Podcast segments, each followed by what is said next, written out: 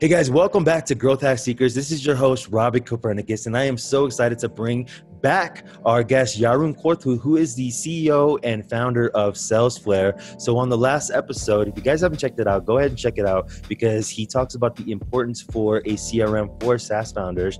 And in this episode, he will actually go into a little bit more detail on how he coordinated his product Hunt launch to get onto the top page of Product Hunt. So, Yarun, welcome back to the show. Yeah, thank you.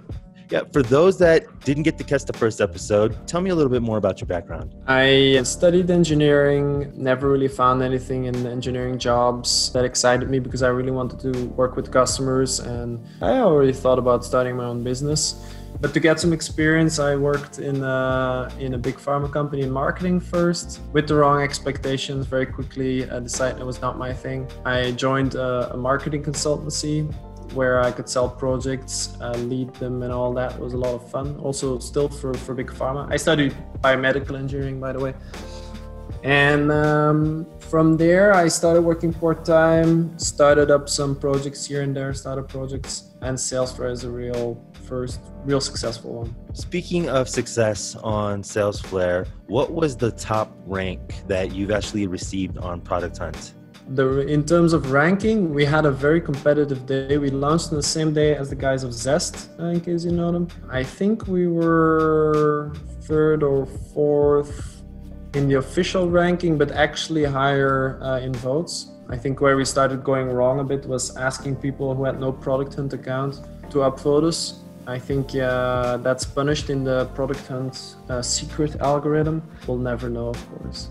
That is a good tip. That is a good tip to know, and that actually makes sense because if you have a bunch of people opening up brand new product hunt accounts, you know, mm-hmm. it seem like you're trying to massage the numbers. So uh, that's a really good tip for people that are choreographing their own product hunt launch. What kind of tips can you offer them? How would you actually choreograph the whole thing? Yeah, I think it's may- maybe it starts with thinking whether you're right for product hunt. So product hunt is a place where it's full of uh, early adopters, SaaS founders, people who like products. If that's your target audience, uh, then it's a good idea. If, if you're going after enterprises, probably not. Then write out uh, how are you going to sell to this audience. Uh, so that's essential. The name of your product is probably largely set. We, for instance, added CRM behind it in Product Hunt, uh, which we don't do anywhere else. And then the tagline to get people interested. That together with the thumbnail is all they will see in the general overview. So like an email, you need to make that clickable. It needs to resonate with the audience. That's why it's important to have the audience in mind. Then from there, when people click, the first thing they will see is the graphics at the top. So make sure that those are inviting and actually explain your product. So we spend a whole lot of time making animated GIFs that would sort of showcase uh, SalesFlare. And after that, the, you could also see a YouTube intro video and as you go uh, lower, there's a small description of the product, but hardly anyone reads that. A lot of attention also goes to the intro comment. So it's as the product owner, you put a comment and lots of people will upvote it. So it's the first comment you will see in the comment section, usually a, a longer, longer text. We gave a lot of attention to finding a good hunter. Back then in 2017, I believe that was, that was still more important. It really gave your uh, product and launch a boost. I don't think it still has the same uh, importance as it, as it had back then, but I, I can't confirm. I don't have uh, visibility into the algorithm or so. From there on, it's starting to build up uh, an audience that can give you that first push because product hunt is a is a busy place. And if you're not on the front page you're not in the top you will not get the organic visibility and you will not go up. You cannot just post on product hunt and see what happens. That that doesn't exist. Although the the product hunt team would uh, pretend that that's the case, uh, that it all needs to be organic. That's not at all the case. So we're active in quite some communities already. We promoted the launch there. We didn't have that many customers yet with that launch. Nowadays we do. So uh, we also rally our customers behind it. We can uh, send them an email. We have done some pre surveys to know who of them have a product hunt account and who don't uh, which then helps us to target the right people. We can show something with an Intercom post in the product to tell them about the launch because it's usually about something that matters to them as well. But then the most effective thing ever you can do, as always, is the things that don't scale.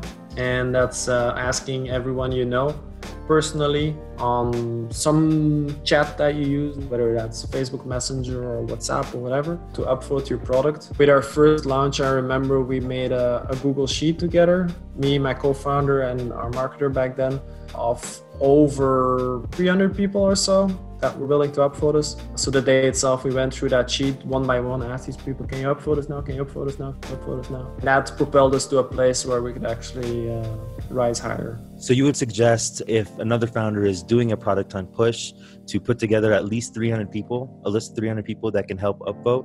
Did all of these 300 people have product hunt accounts? That's that's another whole lot of work we went through back then. Is we asked these people, I think about five days before or so.